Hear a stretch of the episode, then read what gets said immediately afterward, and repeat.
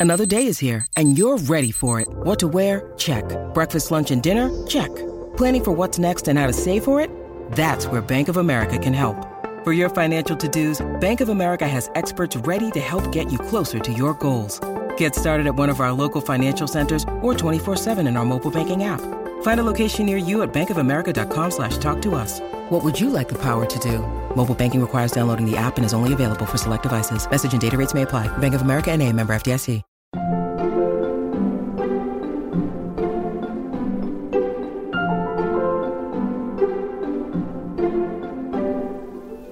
We small presses, most of which started in the 70s, did a lot of the work ourselves. The whole structure that was being built of lesbian culture outside the mainstream, that's what made it possible. Individually, it would have been difficult for any of us to have the success we had.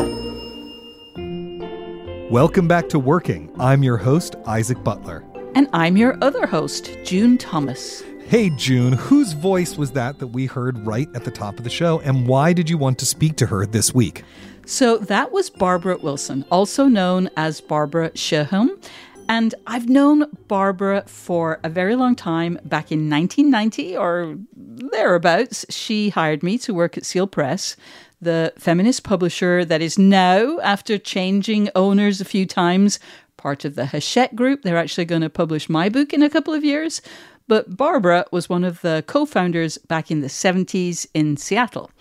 And I wanted to speak with her because still another thing that she pioneered was the feminist mystery genre. She wrote six or seven of them back in the 80s and 90s before she made a pivot in her writing career.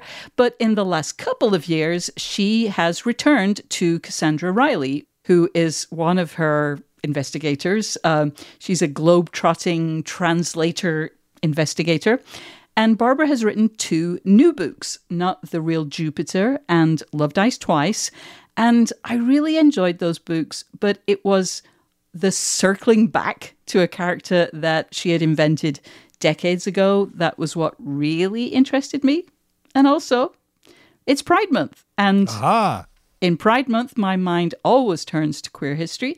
And I really wanted to talk with Barbara about the early years of Seal Press and the women in print movement that it was part of. You know, I got to say, big Seal Press fan. Uh, they published one of the funniest books I've ever read, Ayun Halliday's travel memoir, No Touch Monkey. And I was Oh. wondering, uh, what are some of your favorite Seal Press titles? Well, so from recent years, I really love Sometimes You Have to Lie. That was Leslie Brody's biography of Louise Fitzhugh, who wrote the Harriet the Spy books. I got that tip from our, I was going to say dear departed, as if he's deceased, but our former co-host, I guess, Rumaan Alam. Uh, fantastic book. And from the original Seal Press titles, Barbara's books are great.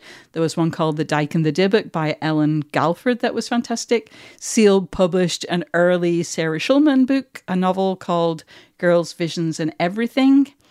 And though it's now sadly out of print, I absolutely loved a Dutch translation that we did in the non-profit spin-off press, Women in Translation. It was by Renate Dorrestein and it was called Unnatural Mothers. So great. Uh, well, maybe we can get the New York Review of Books people on uh, reissuing that. I That'd be believe that those of us who subscribe to Slate Plus will also be hearing a little something extra this week. They sure will. So earlier, I gave two names for Barbara. A couple of decades ago, she changed her last name and started publishing under that new name. And, you know, given how important names are for writers, I mean, that's how people look us up. I was really curious to learn more about that change. And her answer was really fascinating. That's amazing. Well, I cannot wait to listen to that. And if you are looking forward to listening to that, that's probably because you're a member of Slate Plus. And if you are not a member of Slate Plus, you should get on that immediately so that you can inherit the extra powerful name Slate Plus member. Slate Plus members uh, get full access behind the paywall on the main site. You get access to a really bitchin' newsletter written by the Slate staff, and you get bonus segments on shows like this one. You will also get to sleep at night knowing that you're doing the great work of supporting everything we do right here on working uh, go to slate.com slash working plus to sign up today I don't know about you, but I can't wait to listen to June's conversation with Barbara Wilson. So let's get right to it. Enjoy.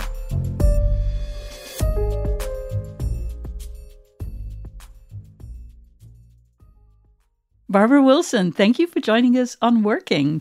Hi, June. Glad to be here. So, here I should disclose that I worked for you at Seal Press in the early 1990s. So, obviously, my first question is about my 1992 annual review. I just don't know what you were thinking. but um, you are someone who has worn a lot of hats writer, translator, publisher, editor, teacher. But if you had to choose one, I imagine it would be writer. Is that right? Yes, absolutely, especially at this point. So, there are two main things that I want to talk to you about today. One is your creative work, and especially your choice to return to a beloved character who you, I believe, stopped writing about 20 years earlier. And the other is to look back at your time as the co founder of a feminist publishing company starting back in the 1970s. So, let's begin though with your writing. So, as I said, in 2021, you revived the character of Cassandra Riley. And we'll get to Cassandra shortly, but first let's begin by talking about the kinds of books you have written. Although I'm not sure it was ever your dream genre, you were one of the pioneers of the feminist mystery or feminist detective genre. Tell me how you came to write those books. You began with Pam Nielsen, right? Right. And um, I've actually loved mysteries, and I had always read them, mm. starting with Agatha Christie back when I was sick one time in high school. My dad went to the library and brought me a huge pile of Agatha Christie's, and I've loved the genre. And no, I didn't actually think of myself as a mystery writer to begin with, but um, having written the first one, Murder in the Collective, and finding it so popular at the time, and you know, being curious about what more I could do with that genre, I just went on um, and gradually changed to different kinds of mysteries with Cassandra Riley. But I think Murder in the Collective came very much out of my life in Seattle at the time. Yeah. Sort of feminist, slightly queer, um, multicultural, um, a bit shabby. Seal Press at that time was in Pioneer Square, and we shared our offices with Workshop Printers, which was a collective. And Rachel De Silva, my partner at Seal Press, um, was also part of Workshop Printers, and they printed some of our books. So it was very natural to kind of look at that collective life and think, what would happen if there were a murder, and what would happen if uh, it were a collective? And somehow that struck a chord with people. I think they always laughed at the title, Murder in the Collective, especially in Seattle. So with that, I was kind of off and running. Okay, so so the Pam Nielsen books, there were three of those, right? Right. And then you started with Cassandra. So who is Cassandra and, and where do those books fit in your bibliography? Well, Pam was in her 30s. She was just coming out as a lesbian. She had a twin sister, Penny, who was straight. I used them as a way of exploring kind of feminist issues at the time, uh, including pornography um, and mm. prostitution and street kids and lots of things that we were discussing then, but she was limited in some mm-hmm. ways. And by that time, I was starting to spend more time in England. Uh, and I was mm-hmm. being published in England and in Germany, and I began to think more about writing an expat character. And I wrote a short story about Cassandra, Murder at the International Feminist Book Fair, for uh, an anthology called Reader, I Murdered Him. Great and title. I really delighted in her. Um, I had also been a translator myself of Norwegian mostly, but I made Cassandra a translator of Spanish and kind of financially insecure freelancer, an Irish American who'd grown up in Michigan but had decamped really quickly to Spanish speaking countries and then ended up sort of being based in London. And I found lots of possibilities in her, uh, a kind of fluidity and freedom a lot of jokes about language. I took her to Romania and Transylvania. I set stories in Hawaii and uh, Iceland and Uruguay and um, eventually Venice. So I had a lot of fun with her. And mm-hmm. I don't know if I ever actually planned to set her aside, but um, certainly when I took her up again 20 years later, after I'd written the last one, I still delighted in her. And I think I had been kind of thinking about her all this time. What would she be up to, especially if she was as old as I was? Um, would she still be translating? Would she still be running around with the ladies? Um, what, what would be happening to her? And I think it was, yeah. you know, I wrote a couple of short stories and then I, I started writing novels about her again. So genre novels typically have a bit of a formula. Um, in the Cassandra Riley mysteries, that formula was a slice of feminist history, plus some contemporary travel content, plus a few great jokes about translation and publishing and how impossible writers are, and then a little bit of a personal story for Cassandra. And that's a great mix. Uh, oh, and there's a mystery too. Um, are you like offended by my kind of breaking it down that way, or do you see them that way too? No, I think that's a pretty accurate description. I think the later mysteries um, and some of the short stories as well, I, I think about translation more, mm-hmm. which kind of ties into uh, Cassandra's feeling about translation and investigation being related. They're both about searching for meaning. So, in terms of template, I think in the beginning, yes, they were just kind of fun. I mean, there were lots of sort of metaphors and there were jokes about language, but I think I became more conscious recently that I could actually use uh, translation as part of the platform, as part of the template, if you will, to really make some points about the, the role of translation in literature. How many Cassandra Riley books were there before the recent return? There were four. So Gaudi Afternoon, set in Barcelona, and that didn't actually even have a murder in it. It had sort of a kidnapping and heist, um, and it was a lot of jokes about magical realism. Right. And that was made into a movie uh, about 10 years later with Judy Davis as Cassandra and Marcia Gay Harden and Juliette Lewis. Um, mm, uh, and Lily about Taylor. Juliette Lewis being in there. I know, great yeah. people in it. It's not actually yeah. the greatest movie, though it has some good points. But um, I loved the actors who played the characters. Mm-hmm. So mm-hmm. after that came kind of an odd book, Trouble in Transylvania, set in a spa um, in uh, in the Transylvanian mountains. And uh, then came the case of the orphan Bassoonists, um, which was set in Venice and involves the theft of an antique bassoon. Cassandra's best friend is a woman named Nikki Gibbons, who's uh, a well known bassoonist. So lots of jokes about bassoons, music. and I also published a, a, collection of short stories, most of which have been published elsewhere in anthologies or whatnot, called uh, The Death of a Much Traveled Woman. And I think there are about 10 stories in there. So you brought Cassandra back and I'm really glad to hear that you'd been thinking about it because, as somebody who doesn't write fiction, I always imagine fiction writers just having all these people who they've created running around in their heads, even though I'm sure that would be really maddening. Um, had the stories been marinating for 20 years, you know, just kind of the, the settings, or, or were they completely fresh? I'm not really sure. Um, you know, the earlier books all became available through Open Road Media sometime around 2014. So they had approached me about reissuing all of them. Mm. You know, and people had always been saying to me, "Oh, you should write some more," but I just kind of ignored that because I didn't really have time, and I was very occupied in my other work. Um, translating Scandinavian literature and writing about the indigenous Sami. But various things began to happen, and I had been going to Scandinavia a lot, and I hadn't gone to England for quite a while.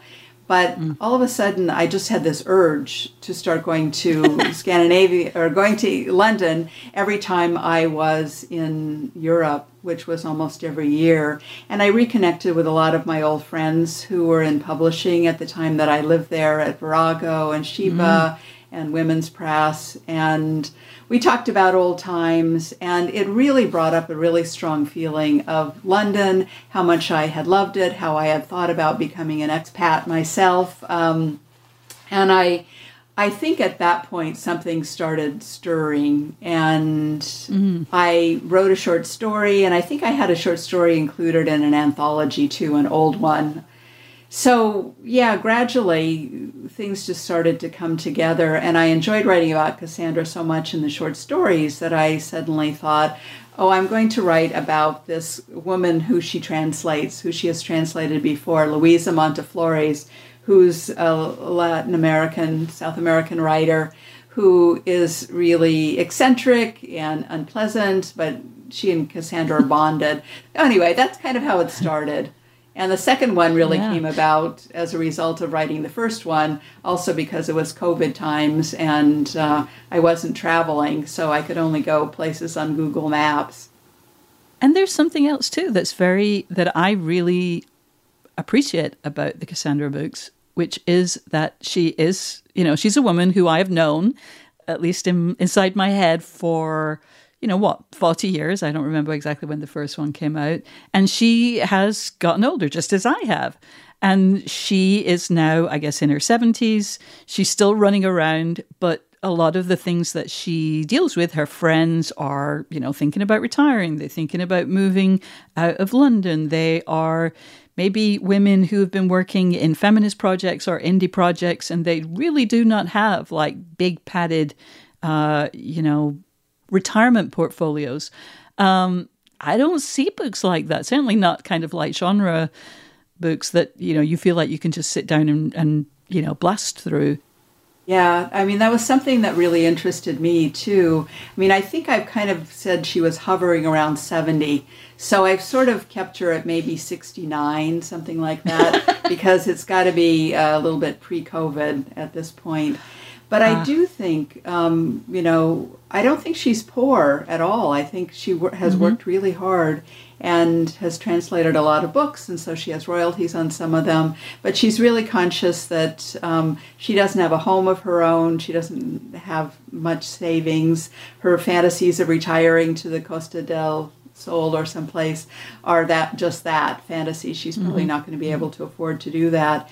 But she comes in contact with other people, uh, with women who um, breezed along through their 30s, 40s, whatnot, doing work at charities, nonprofits, and working for the movement, and who saved nothing, and who yeah. maybe hooked up with someone who was better off, but they weren't yeah. married, they didn't uh, receive anything. I'm fascinated by that. I, I think yeah. money is really important, and as you say, it just doesn't get discussed very much um, single women, single lesbians. I know a lot of them, and uh, uh, I, I wanted to reflect on that somehow. Let's pivot a little bit because I want to take a walk down memory lane. Um, Working is a show about getting creative work done, and I think it would be interesting to talk about this almost in a historical context with Seal Press. Um, again, I worked at Seal Press when you and Faith Conlon were in charge. Thank you for hiring me. Um, so, how did you come to start a publishing house? I had been interested in printing and uh, book design for a long time, and I had read a lot about writers who started their own presses, like Virginia Woolf and Anais Nin. I kept trying to think about a way that I could um, get into printing and publishing. And so at the same time, I was taking intensive Russian at the university. I also started taking classes at Seattle's uh, Community College in printing, you know, how to run a press, how to make the plates, all this stuff. And it was while I was doing that that I heard about a woman who'd bought a letterpress and was printing small cards and poetry broadsides and I went to a party where she was, introduced myself. The next day I went over to her house. It was Rachel De Silva, and she taught me to uh, set type, and we started printing poetry that summer of uh, 1976. So from there, kind of very, very slowly, we went on to print more poetry and some shorter pieces uh, by Northwest women mostly and I we weren't identifying ourselves directly as a feminist press. Maybe the first couple of years, I think we also published a couple of poems by men on our broadsides, but we got so interested in the whole women in print movement that we decided to actually expand. And it was in her garage, but it was also in my one bedroom apartment on Capitol Hill. So it was just the two of us with a few volunteers. And around 1980, a woman came up to us at a um, small press book fair, and she had a book on domestic violence. So it was for how women could get away called Getting Free, and Ginny NiCarthy was the author. And she had had an agent, and she had, uh, the agent had tried many, many publishers in New York, all of whom refused to take the book, even though they said it was very important, but they said they didn't think women would buy it because they would be too ashamed to be seen mm. purchasing a book like this. So we took it on and edited it, and it was right about that time that Faith Conlon came to join us, and she had worked in New York with, um, I think, Basic Books. At any rate, um, she knew something more about publishing on that scale than we did, and she was very helpful to us. And when the book came out, it was uh, really heralded. We sold a lot to the shelters. It was in the New York mm-hmm. Times. We, I think we ran out of our first press run um, probably in a month or two. And we were small and scrappy, and um, from there we just kind of went on. Um, but we sold it to our distributors, Publishers Group West, and that was part of Perseus, um, Avalon, and then Perseus sold it to uh, Hachette. One thing that you said then just really I, I, I want to ask you about mostly because it's something that I think outsiders don't have a sense of. But you mentioned how when Ginny's book Getting Free sold well, that almost caused problems because when a book that's successful sells out and you have to go back to press, certainly you know when the press was really going and there were you know two seasons and you're publishing what three, four, five books per season, you know, you need your predictable cash flow in order to print those new books. And if you have to go back to press for a backlist book, that can cause so much disruption, even though it's a sign of success. And I remember that happening over and over with successful books. I mean, really big sellers, and that was great. But that caused like a lot of, you know, business headaches, right?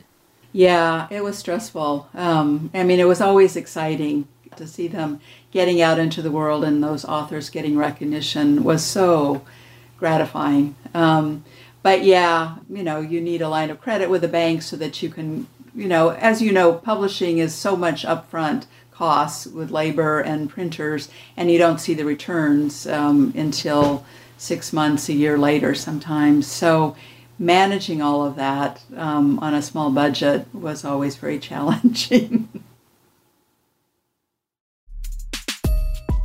we'll be back with more of June's conversation with Barbara Wilson after this.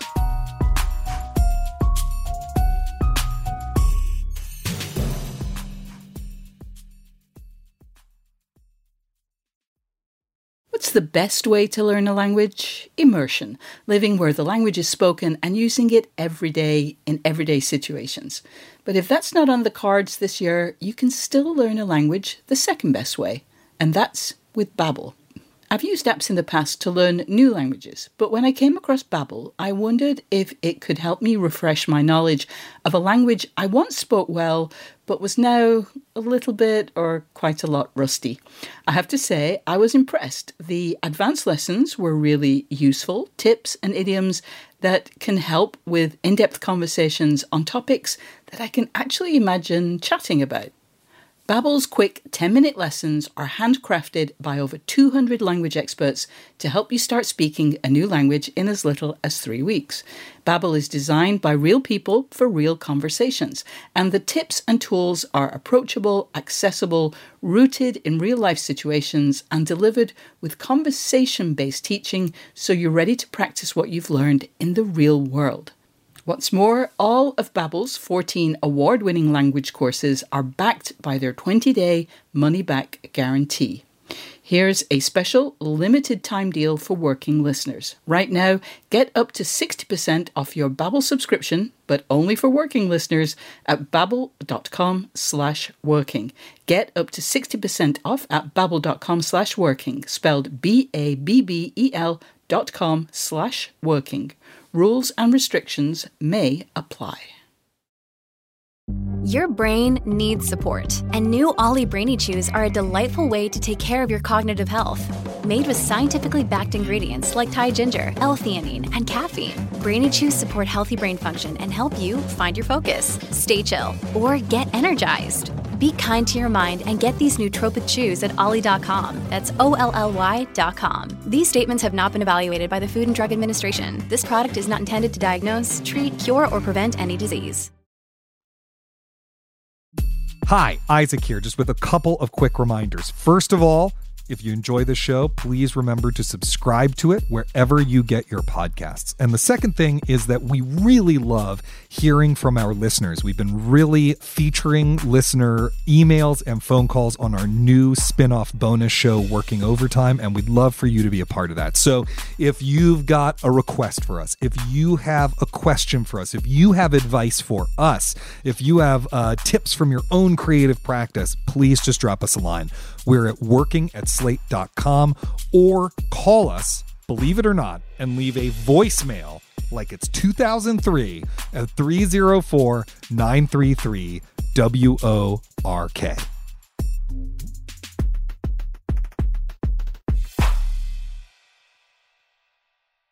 And now back to June's conversation with Barbara Wilson. You mentioned the women in print movement, and it does feel just so significant because not only were these presses, you know, feminist presses, publishing a different kind of book from uh, authors who, for the most part, not exclusively, but for the most part, hadn't been published elsewhere, kind of building a new type of literature, a new section of the bookstore. But that wasn't the only difference. Another thing, there were much more geographically diverse. Seal was in Seattle, um, Eighth Mountain was in Portland, Calyx was in Corvallis. There were also feminist presses in San Francisco, a very big one in Tallahassee, Florida, gr- the Great Firebrand in, Cor- in um, Ithaca, New York. Like it was a challenge to the publishing status quo in a lot of ways, right? Yeah, I think so. And I think that the larger publishers um, looked at the books that we were doing, and some of them they would have loved to have done, or they did those authors later.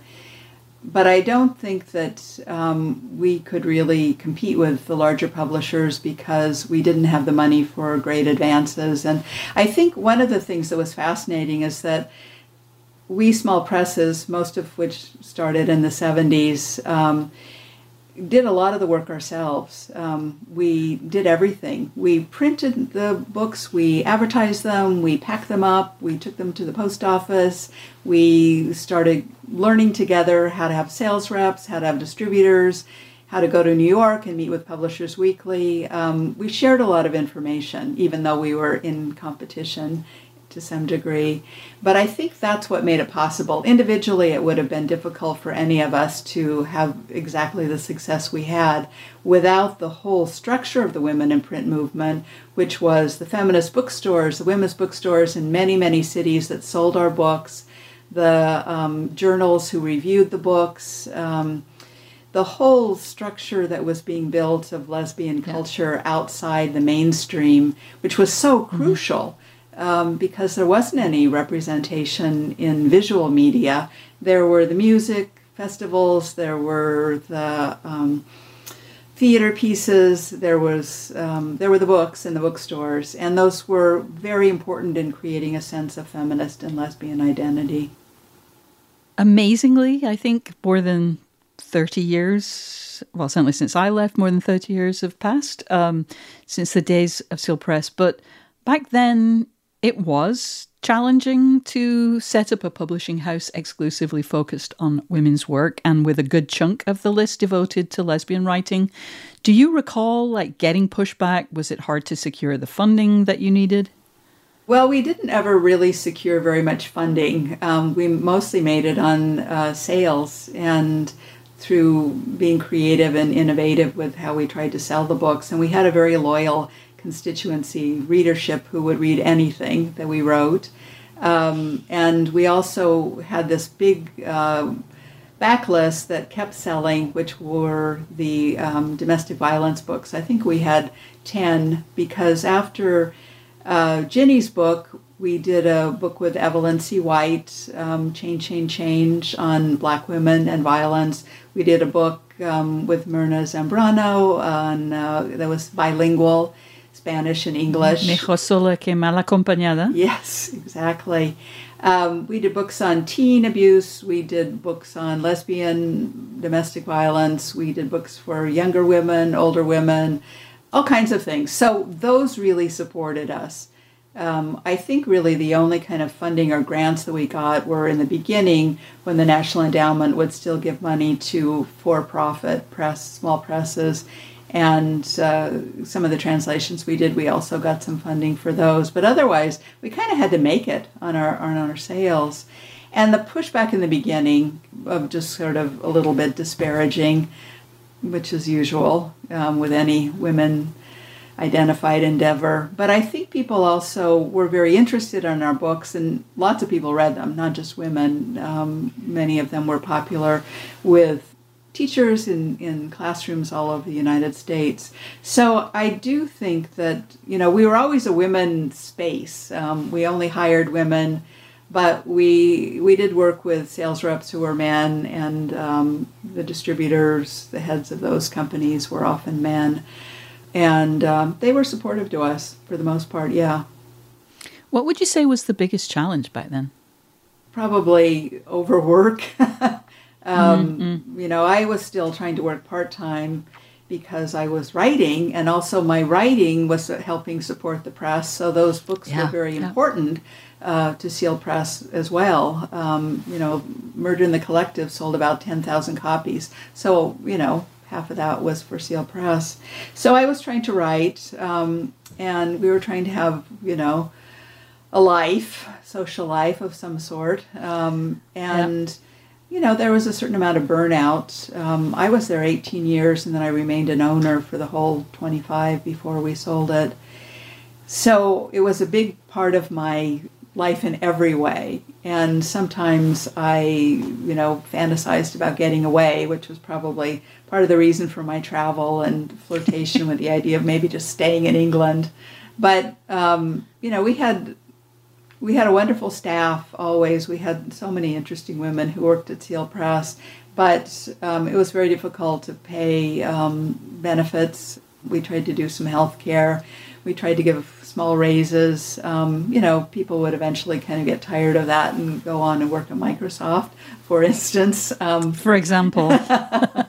um, or marry someone who worked at Microsoft. They did that too. Mm-hmm. Um, and I understand that, you know. I mean, I think women loved the idea of the women's space, you know, all together, women working in a feminist way together, the opportunities. Um, and what you could put on your resume as you moved on too. But yeah, it was lots of hard work.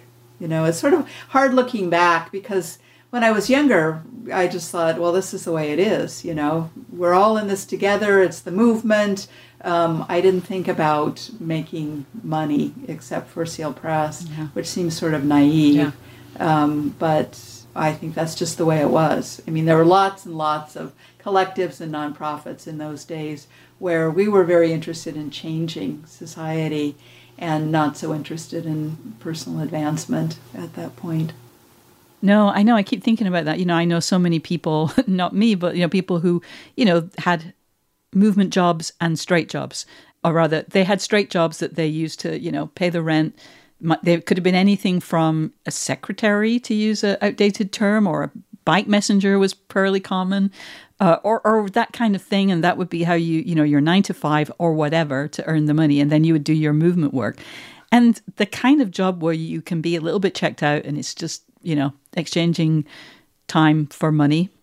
There's just fewer and fewer of those, and cities are so much more expensive to live in now.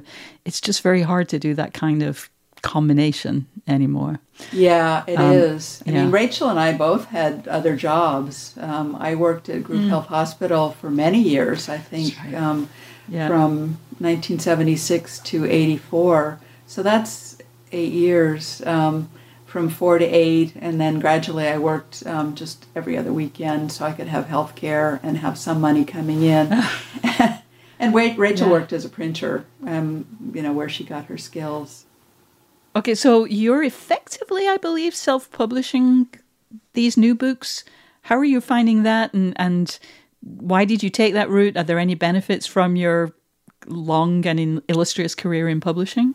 Yeah, I think there are some benefits. Um, I think I mostly chose it for convenience. I think one of the interesting things about getting older, uh, because I'm now over 70, is that I don't really think of uh, a career as a mystery writer. So it doesn't seem strange that I would just publish them myself. And it's very straightforward. I mean, compared to all the books that I publish with the university presses now, where you know there's the outside reviewer, there's the faculty, there are the my editor, there's a production team, there's the publicist. I mean, all this great stuff where you get supported and challenged, and um, you know it takes two or three years to actually get the book out. Um, with self-publishing, there's something kind of wonderful about just hiring a few people, a designer, a copy editor, a typesetter person, maybe a publicist, and uh, publishing it yourself soon after you finish writing it. So I've kind of enjoyed that. Um, I don't think it obviously sells as much, um, but all the money comes directly to you. So, you know, there are benefits both ways. And I don't know. I, I suppose I like both ways of publishing. I, I really like working with the University of Minnesota, who's published my last six books and is so supportive and, and kind um, and sort of has my back in a way. But I've also really had fun um, just self publishing these two books. And uh, yeah, so I, I- I suppose that's what I, I would continue to do. I mean, the way that I can tell that you had deep experience in publishing is they look so great. I mean, these are really beautifully designed books, like the hard copy books. They like they're just gorgeous. The covers are really great. Like because it's very easy to kind of I don't want to say cheap out on that, but just like you know, good enough. But like that's actually something that's worth investing in, right? Yeah, and the technology, um, you know, printing through Ingram, even printing through Amazon, is so great. I mean, compared to, you know, the complications of the years past and all the stages and all the people who had to be involved, it's kind of astounding that um, someone can turn your um, words into typeset pages and, you know, you just sort of email it off as a PDF or a formatted PDF, and then it comes back as a book. It makes it a lot easier. Barbara Wilson, thank you so much for spending some time with us today and, and talking about your work. Thank you. oh, thank you, June.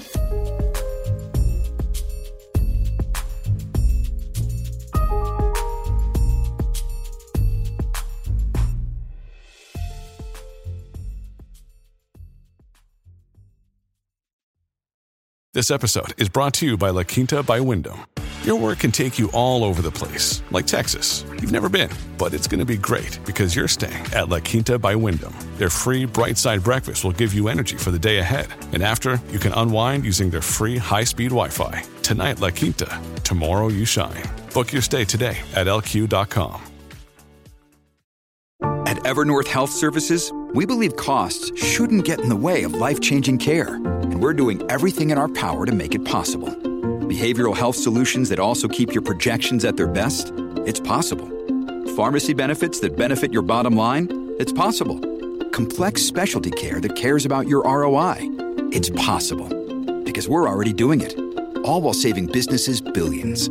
That's Wonder made possible. Learn more at evernorth.com/wonder. June, what a great interview that spans like so much history and so many ideas in such a short period of time. I want to start something you asked about towards the beginning about formula. Mm. The Cassandra Reilly mysteries, like many mystery series, have a formulaic structure or at least a formulaic series of components. And we yep. tend to use formulaic as an insult, but it isn't always a bad thing, right? Wallander, someone's going to die in that small town, and somehow that murder is going to make him think about his relationship relationship with his father and maybe his estranged daughter. You know, you're clearly a fan of the Cassandra Reilly stories. What are some of the good things that the formula allows those books to do? Yeah, no, totally. I have I embrace and enjoy a good formula. I love knowing that certain things that I enjoy are going to show up in a book. And with the Cassandra Reilly stories, there are multiple elements that I enjoy. There's always good travelogues and I really look forward to the jokes about writers and the publishing industry and language, which is very central to these novels. Um, as she mentioned, Barbara, like Cassandra, the character, is a translator and a polyglot. And there's always some really good multilingual wordplay. There's a Spanish pun in the latest book that turned me into a ghost. It was so good. and um, I just know I'm going to spend time with a person who's kind of like me, which, you know, we don't always want that in novels, but it's nice now and again. And kind of maybe the person I'd like to be somebody who's interested in books and ideas and feminism and who has a lot of friends all over the world who can be annoying and weird, but they're, you know, they've been part of your life forever. I just love knowing that that's just going to be there for me whenever I open a new one or go back to an old one. I mean, I think it's a good reminder that we go to books or TV or film or whatever for all sorts of different reasons. And yeah. sometimes the reason why you're going to pick up the book is that there's something comforting yes. about you know, knowing at least some of what the mechanics and structure are going to be in advance, and just like ah, I can just relax. I just yeah. know there's there's going to be a, you know whatever it is. It, yeah, it, it's a Lee Child novel. He's going to punch someone in the face, and then their face is going to explode, or Whoa. and we're going to have a description about how big his hands are. You know, yeah. whatever yeah. it is. Yeah, no, um, and I love that on television. I'm a huge fan of procedural, you know, mystery cop stories, whatever. I love them, and yeah, you could say that's why you watch them because you know in those 50 minutes you're going to get X, Y, and Z, and if you like X, Y, and Z, well, why wouldn't you watch? I also am a big fan of another genre that is even more disdained than you know the word formulaic and that's soap opera like Give me any pretty much long running story with familiar characters who are always crossing paths and getting into trouble. And, you know, especially if it's in a setting that I recognize, I am so there for that. I mean, that's a thing where that's sort of. Uh we're sort of letting die here in the states whereas i feel like yeah. in britain the the soap opera is still going strong right i mean um, coronation street is still going and eastenders is still going and exactly uh I loved how you both talked about problems of success. you know, you might come out with a book and it sells so well and you don't have any more copies and you know, the store is going to be angry at you or you know, um, even as an author, you might be at the moment where you have, you know, competing bids to adapt something of yours and you don't know how to manage that. And there's so few projects or artistic careers or works of art that are truly successful out of the bajillions being made every year. It can be a difficult subject to talk about. I think people who've had any kind of success, they, they kind of get ashamed of that and they poo poo their own problems by saying things like, oh, yes, well, you know, it's a very classy problem to have. But the truth is, classy problems are still problems, and success brings challenges that are hard to navigate. Yeah, totally. And at Seal, the issue was so obvious that at least it was unavoidable. You know, you couldn't like put it under the rug there were, let's say, between three and five books that we absolutely had to keep in stock because they represented a huge chunk of sales. And because a lot of those sales had to do with college course adoptions, you also had to have them ready at a certain time. They had to be there when the class started. But you also have to keep publishing new books, not only for business reasons, but also because, like, that's the point of why you're doing this thing, right? To publish new writers from all kinds of backgrounds. And that led to real tension. And not just tension, but like, okay, which bill do we pay? And mm-hmm.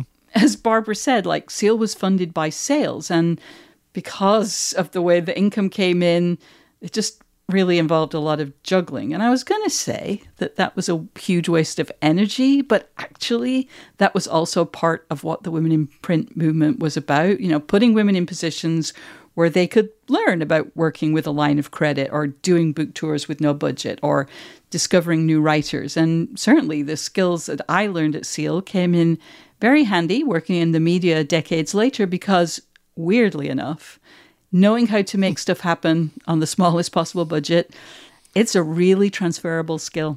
Mm, definitely, definitely. And of course, I found the conversation about the relationship between being part of a movement and taking care of practical human needs like food, rent, retirement savings quite moving, actually. Yeah. You know, I think a lot of that conversation is relevant if you just swap out the word art or creative practice for movement. You know, yeah, yeah. people often come to cities because that's where the action is, and the goal is to get a job that gives you time and space to practice your art. But there's a housing crisis right now in many cities. Wages have been stagnant for a long time. We're in the midst of an inflation crisis. You know, how possible is it to really do what Barbara did or or even what, you know, people of my generation did in the early aughts today? Yeah. I have no idea. I think it's much harder these days. When I think about what I earned when I first worked at Seal, it was just such a tiny amount. But at the same time, I was able to live in an apartment on my own. It was a tiny studio apartment, but it was in a fun part of town and I didn't have a second job. You know, that would be impossible in Seattle these days. Mm-hmm.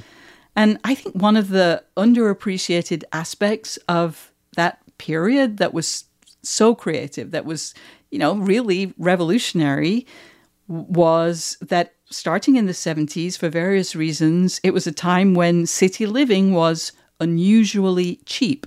And, you know, women who had very little money could open up and operate a feminist bookstore. They, yes, they would be severely undercapitalized, but it was possible. And people could set up feminist presses, not in giant deluxe spaces. They might be working out of their garage or their one bedroom apartment, but it was doable if you had a straight job for, you know, four hours a day, 20 hours a week. And again, not to minimize that, that meant you were working probably 60 hours a week. But now I think you would have to work so many more hours at like a straight job um, to subsidize the non or severely under remunerated work that you really wanted to do.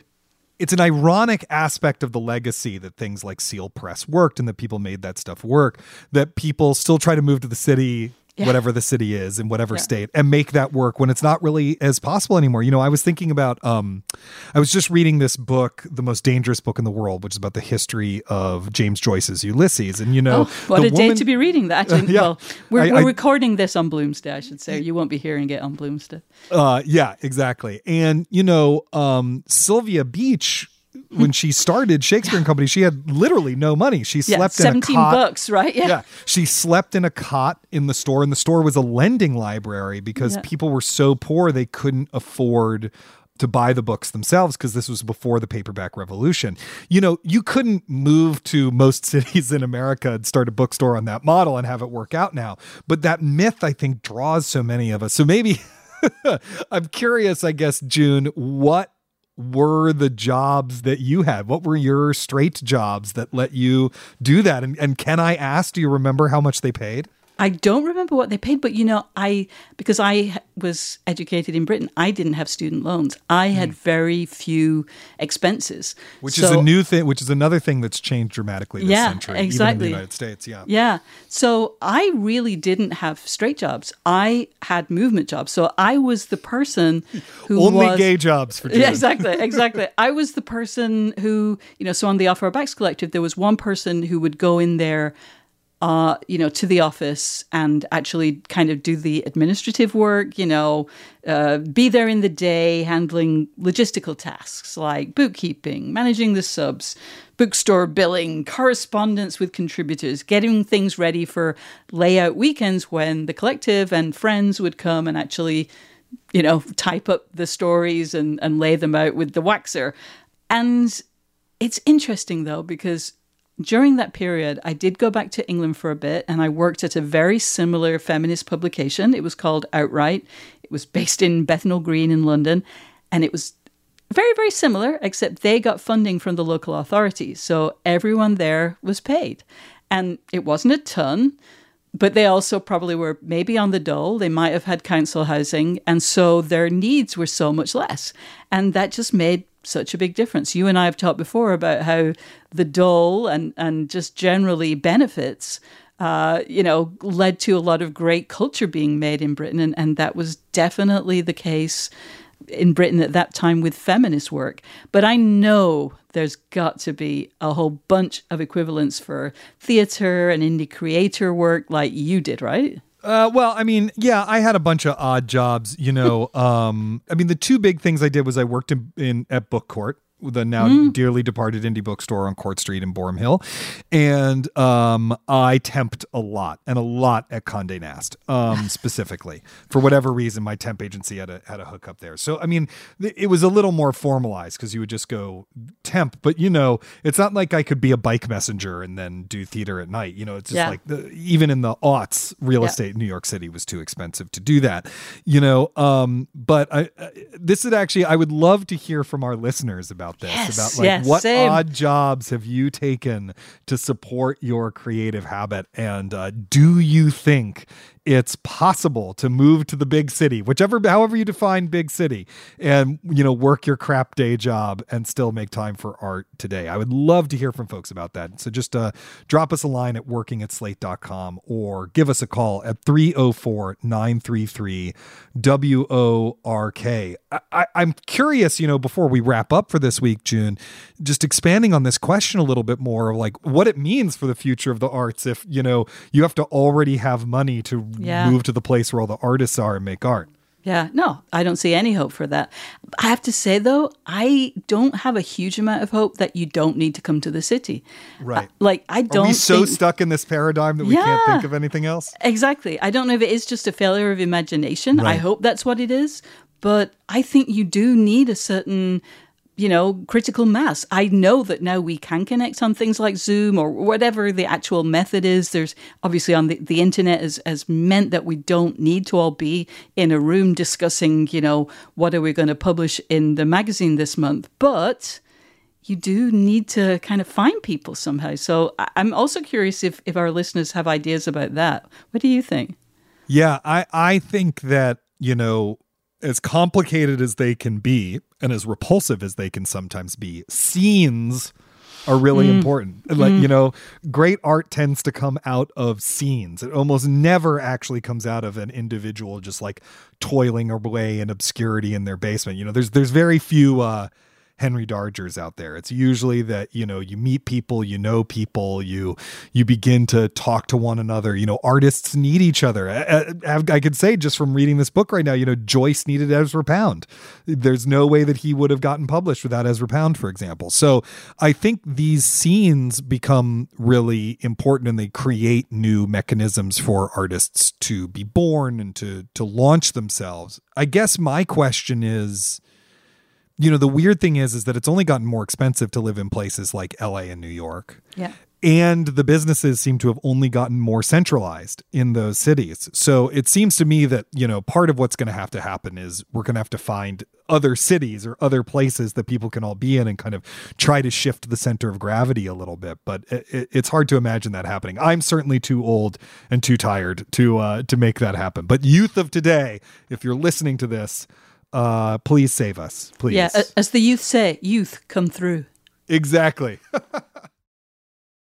well, that's our show for this week. If you enjoy what we do, please don't forget to subscribe wherever you get your podcasts. And yes, once again, it is time for the Slate Plus pitch members of Slate Plus get full access behind the paywall of Slate. You get bonus segments on shows like this one. You get to support everything that we do right here on Working. You get bonus episodes of shows like Slow Burn and Big Mood, Little Mood. You get an adorable newsletter delivered to your inbox that, unlike all the rest of the emails you get, is not from a Democratic congressman asking for money. Uh, go to slate.com slash working plus today to sign up. Thank you to our guests this week, Barbara Wilson, and to our astonishingly talented producer, Cameron Drews. Tune in next week for Karen Han's conversation with Foley artist Joanna Fang. Until then, get back to work.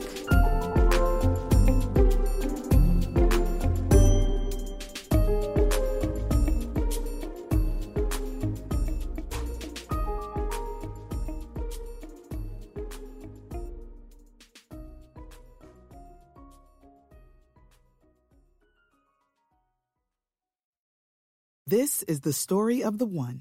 As head of maintenance at a concert hall, he knows the show must always go on. That's why he works behind the scenes, ensuring every light is working, the HVAC is humming, and his facility shines. With Grainger's supplies and solutions for every challenge he faces, plus 24 7 customer support, his venue never misses a beat. Call quickgranger.com or just stop by. Grainger, for the ones who get it done.